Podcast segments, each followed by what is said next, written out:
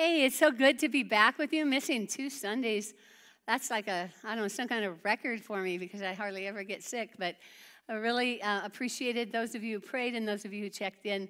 So good to be with you this morning. And if you're with us online, thank you for joining us.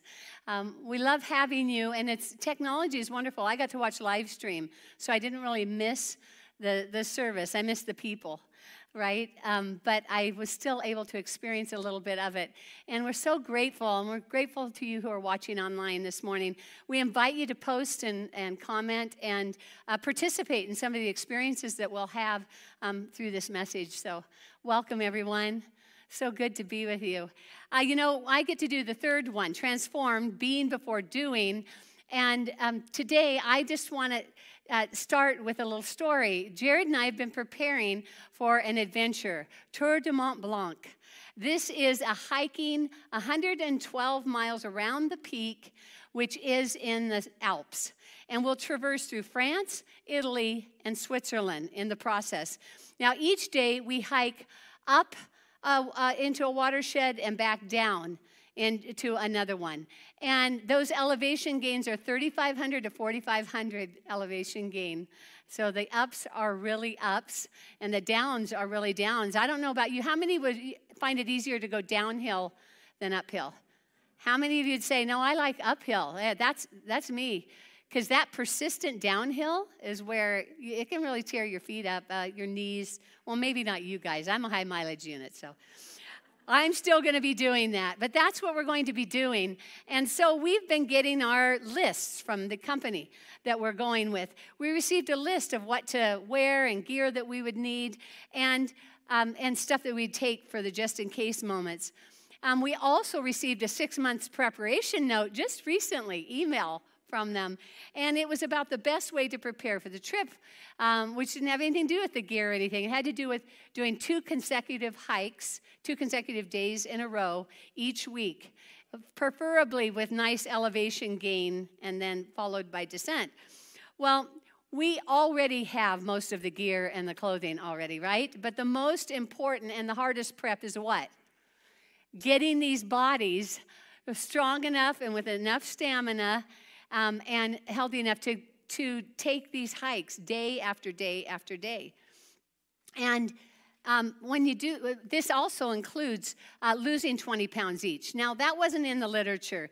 That's what Jared and I did. Having done a lot of backpacking, we know the pounds that you can't get rid of on the trail.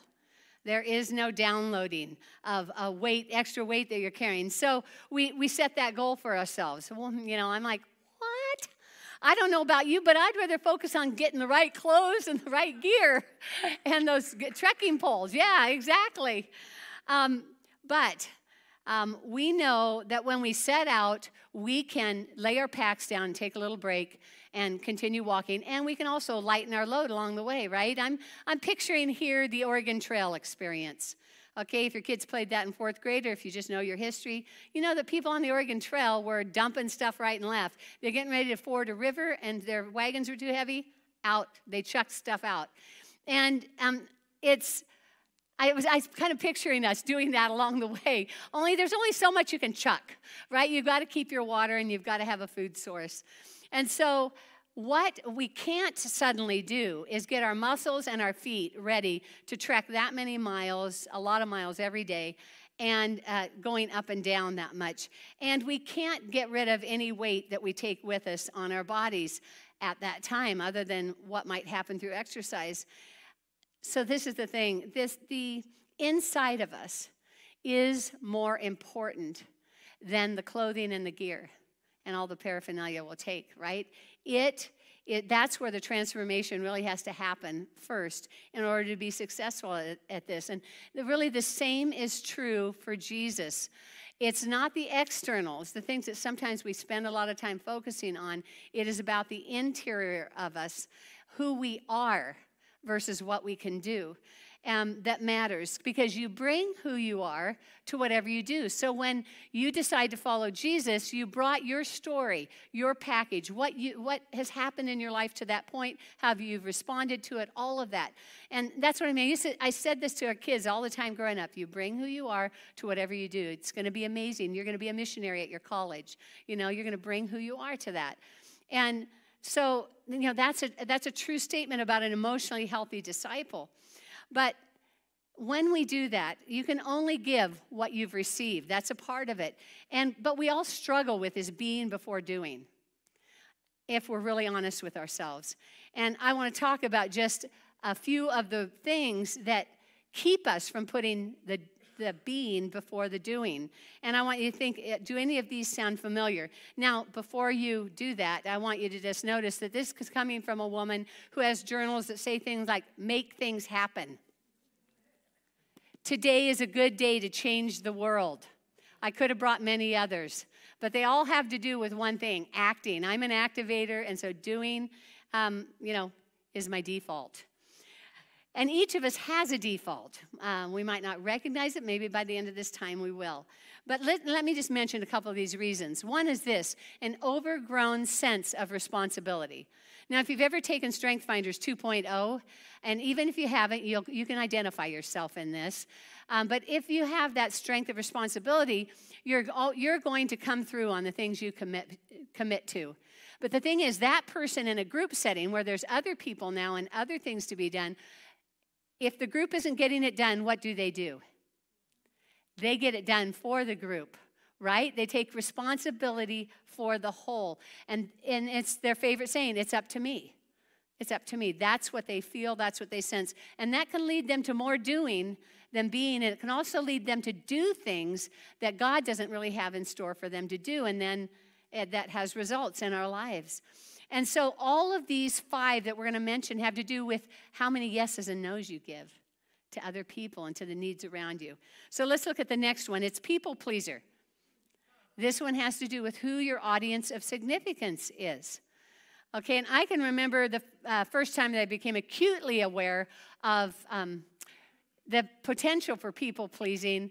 Um, it should have been when we started pastoring, but I didn't really feel it through that. But I did um, when I got pregnant because everybody has opinions about what you need to do, what you need to eat, how much sleep you need to get, you name it. There's opinions about it. And then when you have the baby, it's even more more uh, opinions. There's even more feedback for you.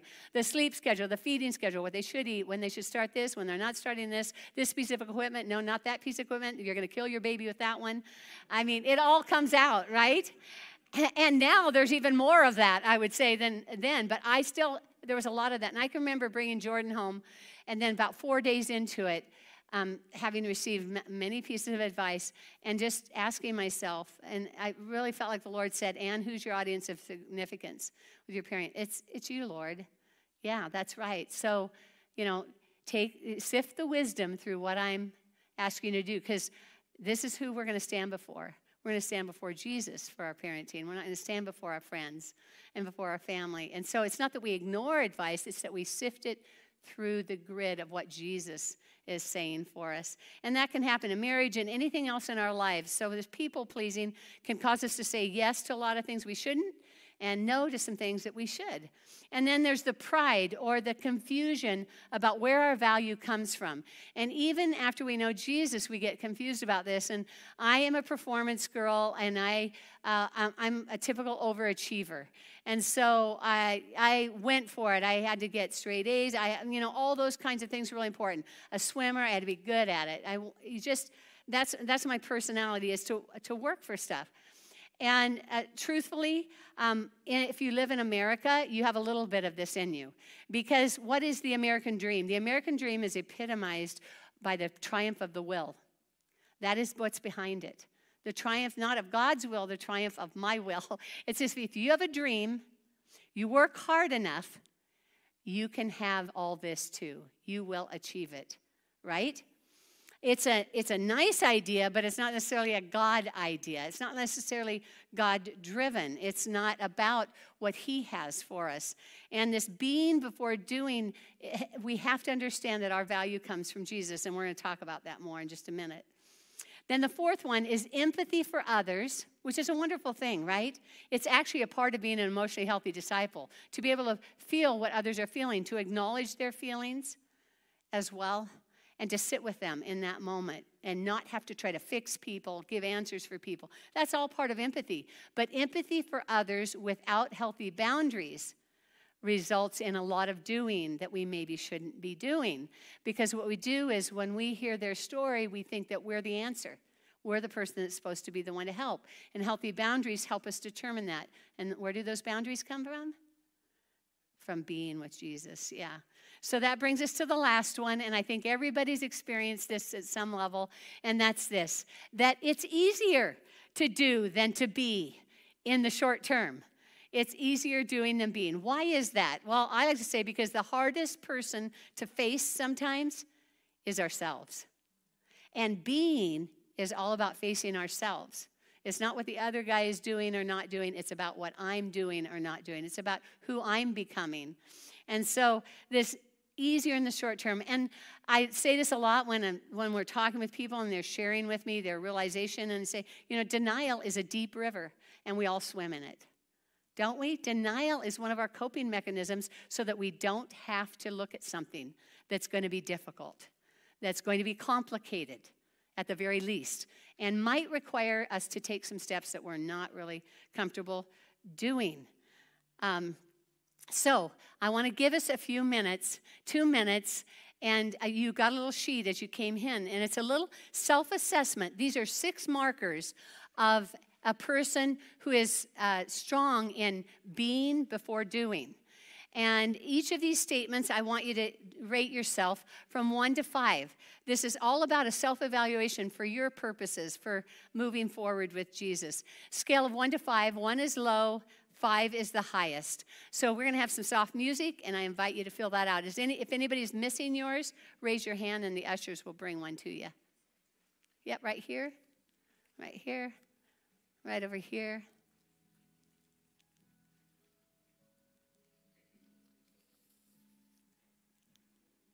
We're coming for you.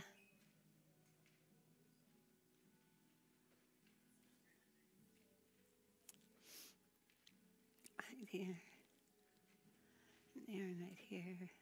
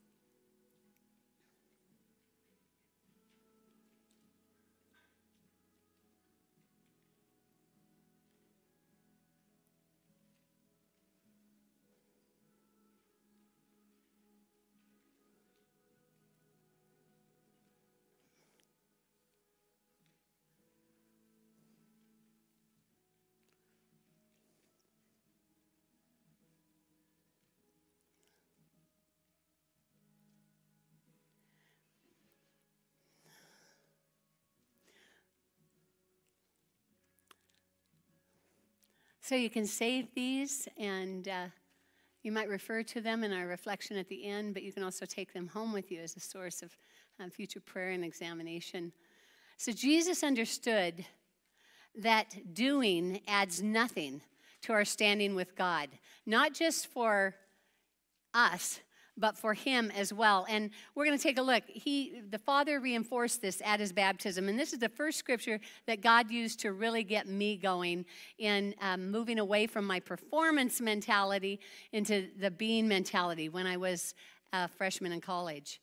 It says this Then Jesus came from Galilee to the Jordan to be baptized by John. But John tried to deter him, saying, I need to be baptized by you, and do you come to me? Jesus replied, Let it be so now. It's proper for us to do this to fulfill all righteousness. This is then John consented. He said, Okay. So as soon as Jesus was baptized, he went up out of the water. And at that moment, heaven was opened, and he saw the Spirit of God descending like a dove and alighting on him. And a voice from heaven said, This is my Son, whom I love. With him I am well pleased. Well, at this point in time, Jesus had spent 30 years, approximately 30 years, being a son to Mary and Joseph, being a carpenter, following in his dad's footsteps. Probably a part of it was learning the trade, and then just growing up in the village of Nazareth. He had not performed any miracles. He hadn't spoke before any crowds. He hadn't led any groups of people prior to this baptism or fulfilled his life's purpose to go to the cross for us. Yet listen to what God said about him.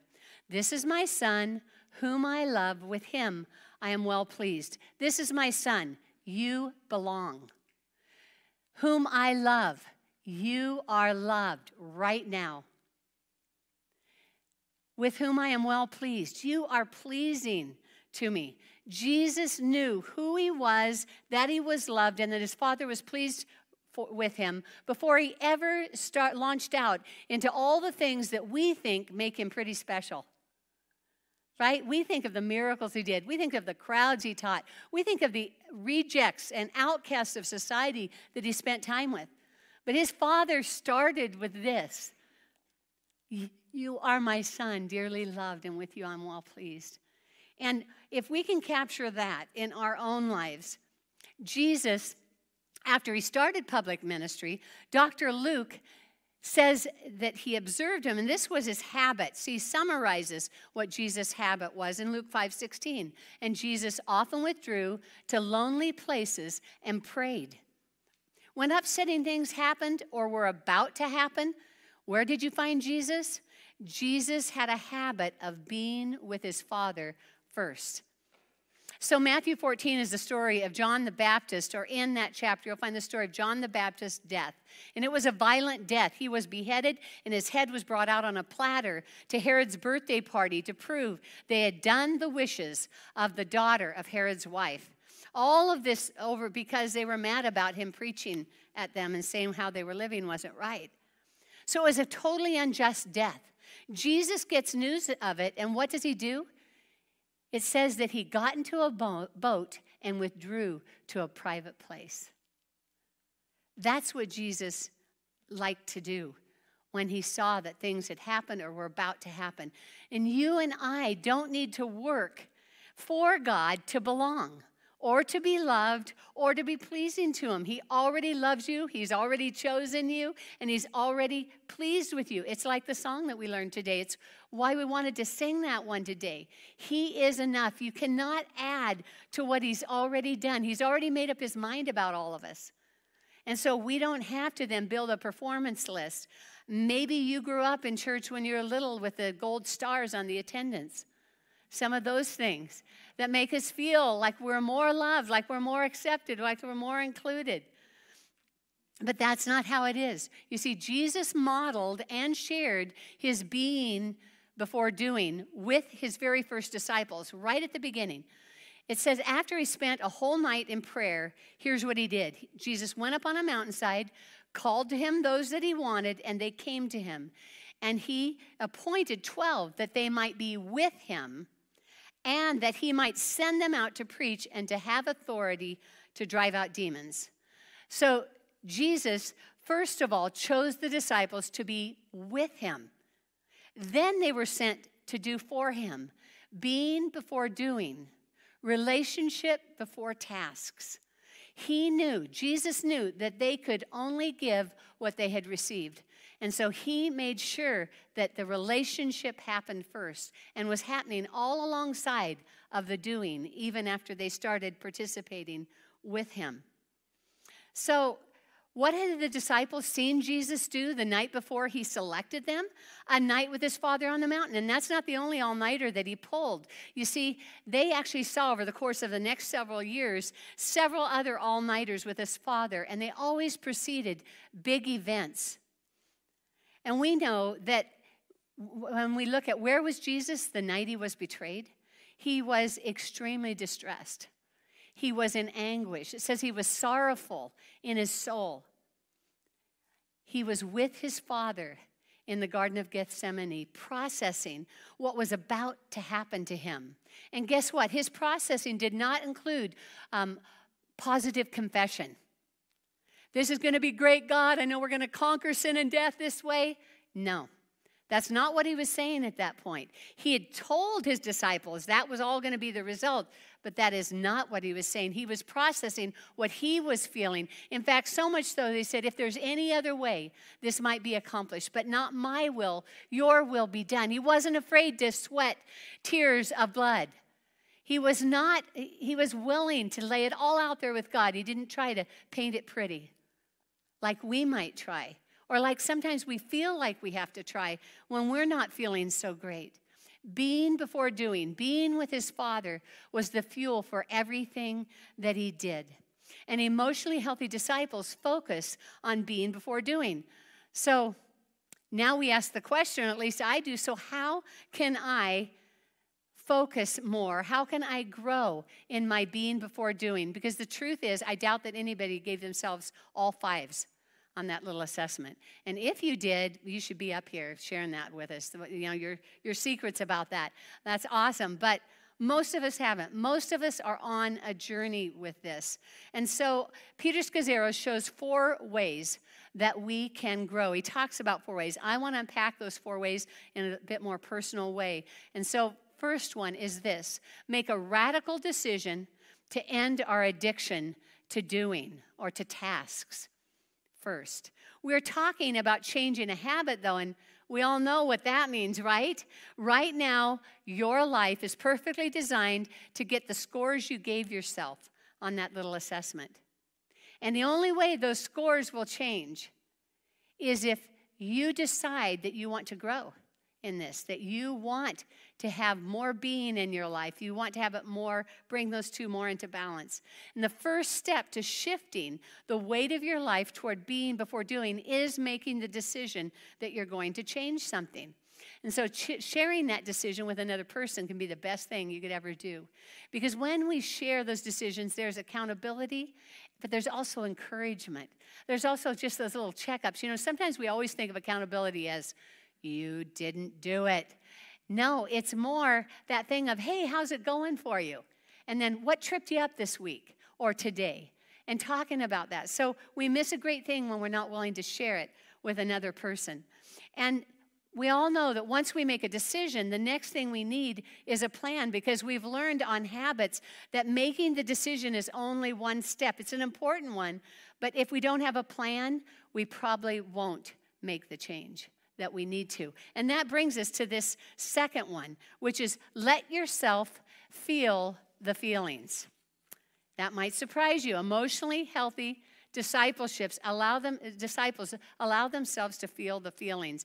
That's what Jesus was doing. And so being aware of your feelings is all about knowing not just what you feel, but what your weaknesses are, what your limits are, and how your past is impacting your present how your past story is influencing what you do now. Now, I know that a lot of you know that Jared and I have said on multiple occasions emotions are not reliable indicators of God's will. And we stand by that. That's true. They're not a standalone means of discerning God's will. They can be supported with other expressions that God gives us words, scripture, those kinds of things, uh, counselors, mentors, etc. But they are not standalone by themselves. But the thing they are very good indicators of is your authentic self. Now, when I hear authentic self, sometimes I think, okay, that sounds like a really hip phrase.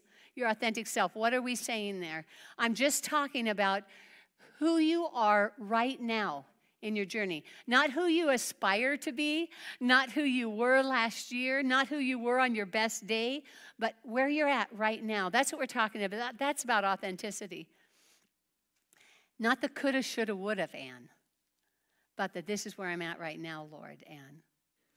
Peter Scazzero said it this way authentic spirituality is not an escape from reality, but an absolute commitment to it.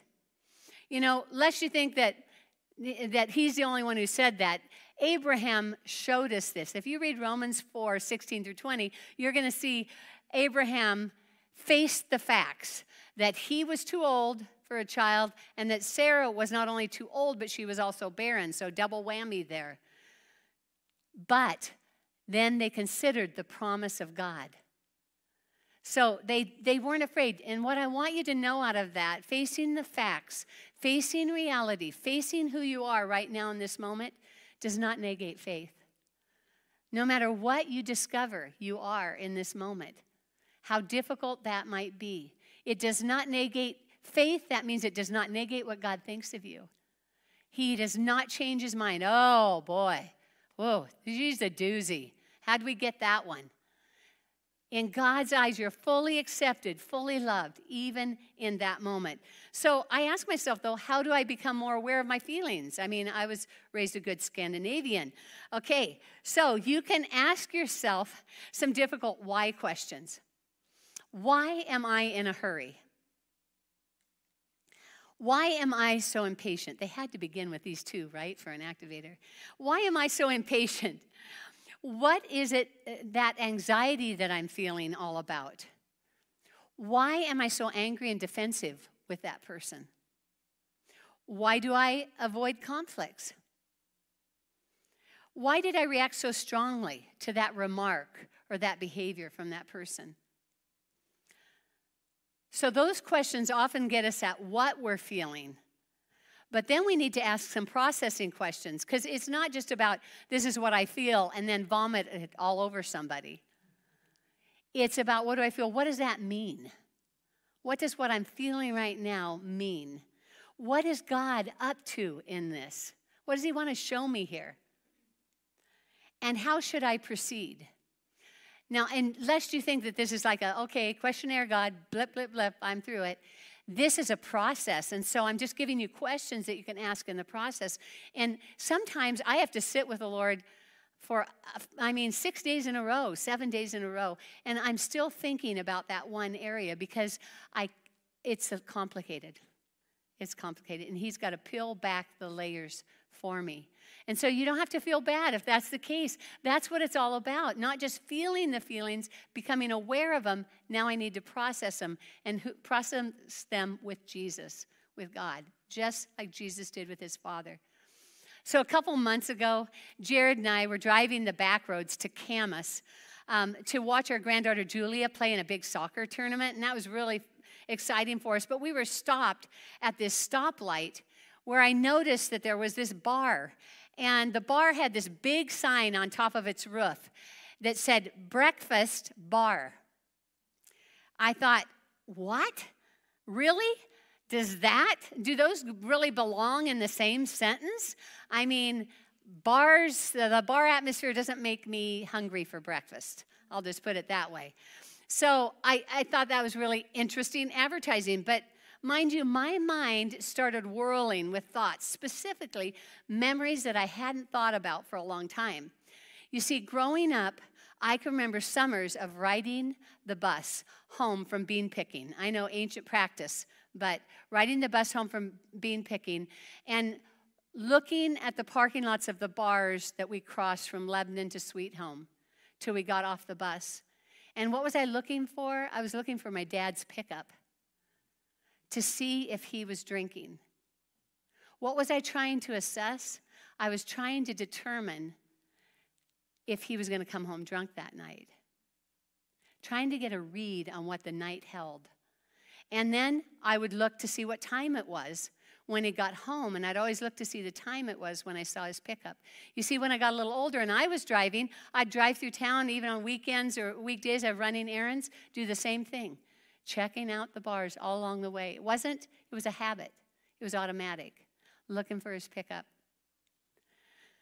So in the past, I would have ignored these thoughts and memories, but not this time. You see, I'd been reading this book. It's called What Happened to You. And it's a book by a neuroscientist, and he's looking at how early trauma um, creates neural pathways and responses in our limbic system that get set in place. And I began sharing with Jared what was going through my mind. I mean, my heart wasn't beating, I wasn't crying, it wasn't any of that. It's just I wanted to acknowledge them. I told him about that, and we thought out loud together about what were some other triggers for those kinds of memories. Well, I began noticing what were other triggers and that made me react internally to people's use of, conversations about, and stories involving alcohol consumption. Now, notice that I said internally. You see, I was really good at compartmentalization. I was really good about taking those feelings, not saying anything to the people I was with, because I've been with many people while they're drinking. But I set those feelings aside and just compartmentalize and keep going through that evening. But I had this discomfort the whole time. The thing is, that's a coping mechanism, but it's not meant to be a way of life, right? Jesus wanted to show me something. So remember Peter's statement authentic spirituality is not an escape from reality, but an absolute commitment to it.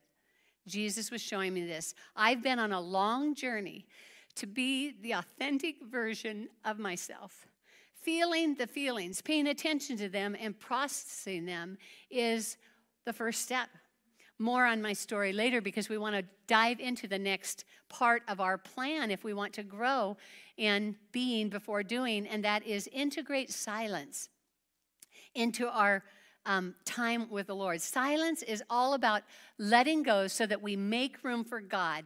What are we letting go of? We're letting go of distractions. We're letting go of anger. We're letting go of worries. We're letting go of plans that we've made. And it's a way of unjamming our inner worlds. Think unjamming as in traffic jams, not the jam you eat. Okay, when we were living in Los Angeles, driving in LA, we, we took the 405 a lot. And the 405, we had a name for it it's the parking lot. It's kind of like uh, this this is daytime, this is nighttime. The thing about a traffic jam is that all the motors are running, but nobody's going anywhere. And that's what happens, friends, when we decide to live with traffic jams instead of clearing them. And that is what Jesus is inviting us to in integrating silence into our being with Him. So our inner world can become this parking lot of issues and worries and distractions. And when we clear our hearts and minds in the presence of Jesus, just to listen, just to sit with Him, just to let Him speak to us about those things, to have relief, to rest, then we can let go of all that internal traffic. So, me being the person that I am, the doer that I am, I needed something to help me stop and be silent. And um, I use a tool, an app called Soul Space, and I decided to use that today with us. So, I'm going to ask you to set aside your stuff, to close your eyes, and we're going to listen for two minutes and 25 seconds. We're just going to stop and be silent.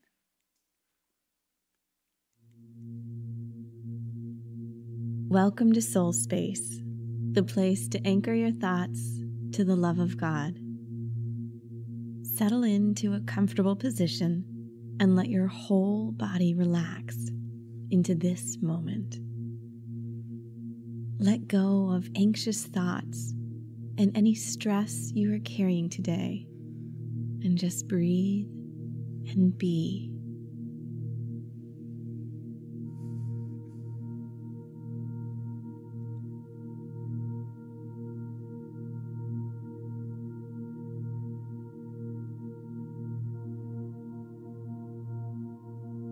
Gently bring your awareness to your breathing, following each inhale and exhale from start to finish. If thoughts zoom in to distract you, that's okay. That's just called thinking. Simply notice them and let them move on their way. you can get back to them when this time of meditation is over.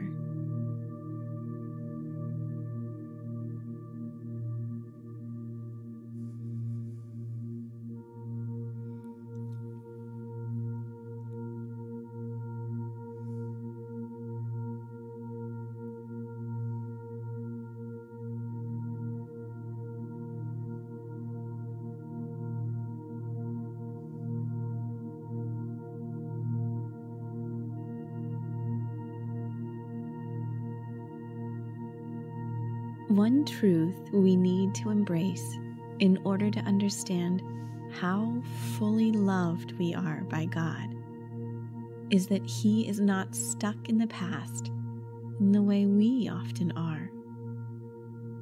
Our failures and mistakes are in the past. Our successes and triumphs are in the past. We are here now on this very day with all the grace we need to do exactly what God has created and called us to do.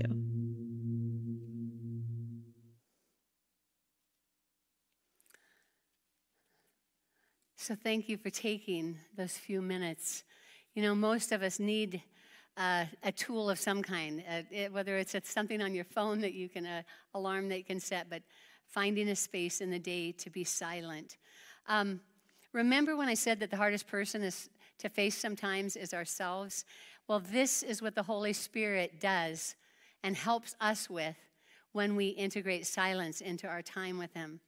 You know, doing can be a way of ignoring what's going on inside of us, but the Holy Spirit wants to show you things about yourself so that you can address it. So, in my story of my breakfast bar experience um, a few months ago, I needed to examine the emotions um, to see how my past was impacting my present. I didn't do that at a soccer game, right? I didn't stop right there. I watched her, her, soccer game and cheered her on. But the next morning, I spent some time with Jesus, sitting and thinking about this incident with him. And the Holy Spirit, one ancient writer has called him the great archaeologist who digs through the layers of our life. I love that. Showed me that being around people who are drinking makes me feel unsafe and on guard, just like when I was with uh, when I was a child. In my mind, I think, what could happen next? What might happen next? And I go into high alert mode. Now, I understand why I'm uncomfortable when being with people who are drinking alcohol, and it has nothing to do with them, nor the amounts of alcohol they are or are not consuming. It has everything to do with my brain being wired for many years at a young age to see that as a very unsafe environment. And you don't just turn those switches off, people. This is why Jesus, to transform me, is gracious through his Holy Spirit to dig through the layers of my life and show me that after all these years and all these encounters with people, but at just the right time, I trust that. So, in my case, this was about how my past impacts my present.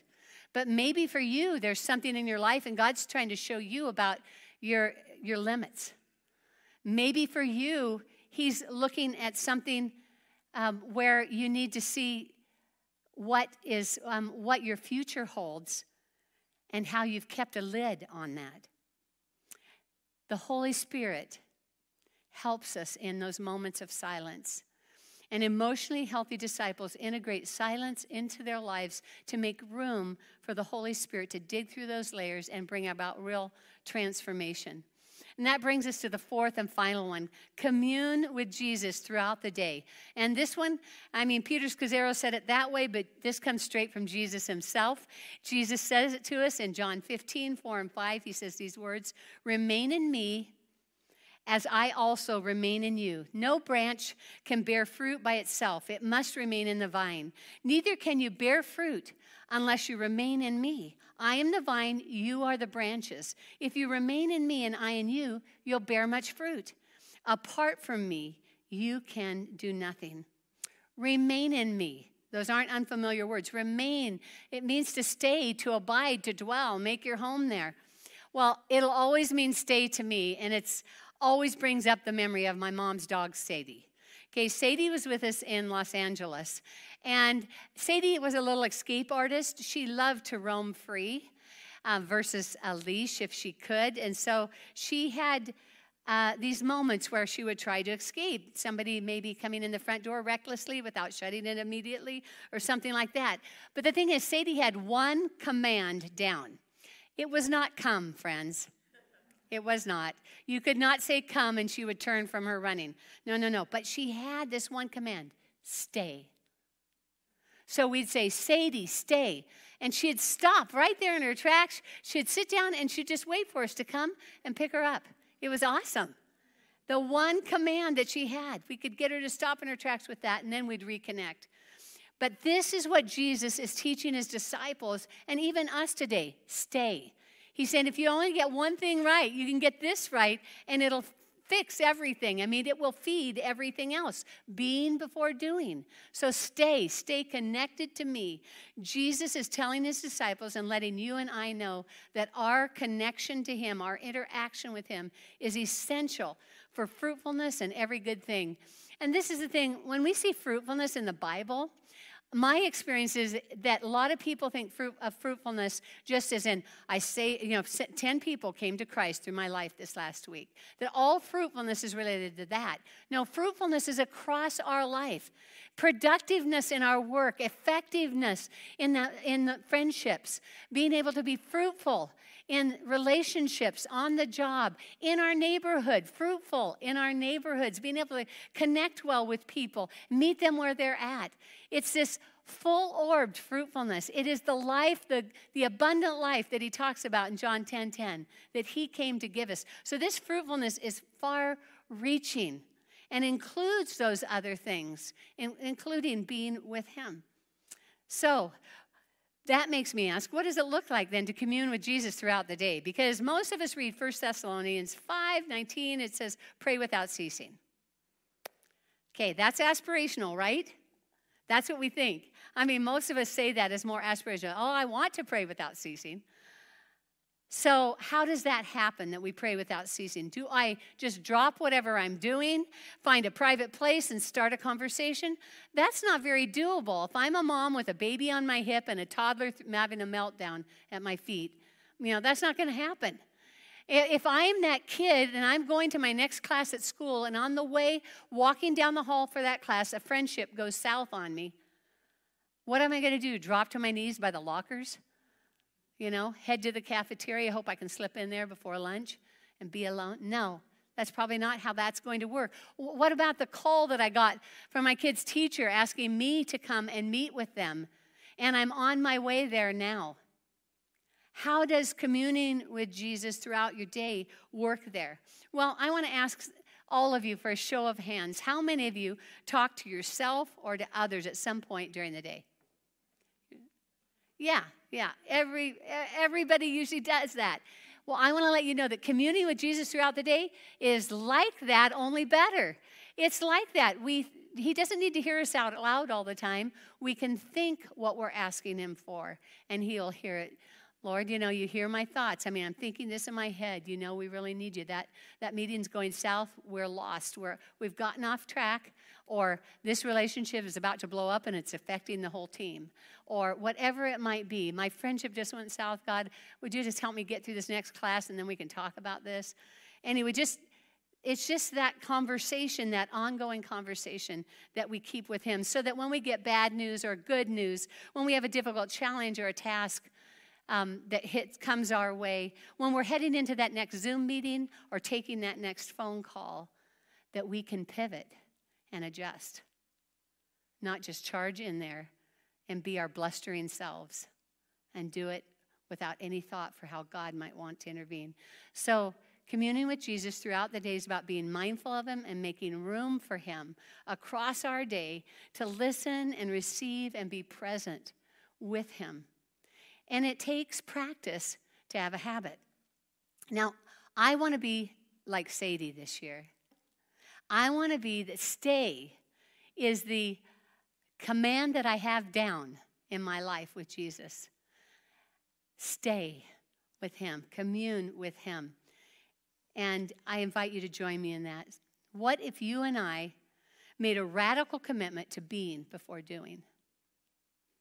What if you allowed yourself to feel the feels, but not stop there? Really process where those are coming from and let Jesus talk with you about them. Imagine the transformation that could happen in our lives. What if you integrated moments of silence in your day and you could have a revelation like I did about why I'm uncomfortable around people that are drinking? That matters. I want to love everybody. What if you begin connecting with Jesus throughout your day very intentionally, practicing an awareness of Him like you'd practice a new sport, a new dance, a new hobby, a new skill? That's what He's inviting us to. I have good news for you. Transformation, being transformed, is not just for one season of life. Jesus is committed. It says that he who began the good work in you will complete it until the day of Christ, the day Jesus arrives. He's committed to you, He's committed to me. I'm still being transformed. I think it's exciting when He shows me something new, shows me who I am, more effectively so that I can be changed, I can be transformed. I invite you into that journey this year as we explore being emotionally healthy disciples. Would you join me in that journey? Let's pray together. Jesus, thank you so much that we are already chosen, already loved, already pleasing. Lord, we can't do anything to our standing with you through the things that we haven't accomplished yet or through the things that we do. And so, Lord, we just rest today. We leave this place resting and saying, Lord, we want to be with you more. We want to stay more. Would you help us this week to be more like Sadie? To keep that stay command top in our mind. We keep coming to you, sitting with you. Not so we can do a thousand things, but so you can speak to us, can speak into our lives and transform us. Thank you, Lord, for your rest, for your love. Thank you for your goodness to us. Lord, I just pray this would be an incredible start to some deep transformation for all of us to become more like you, more fruitful than ever before in all the ways that we've dreamed of. In Jesus' name, amen.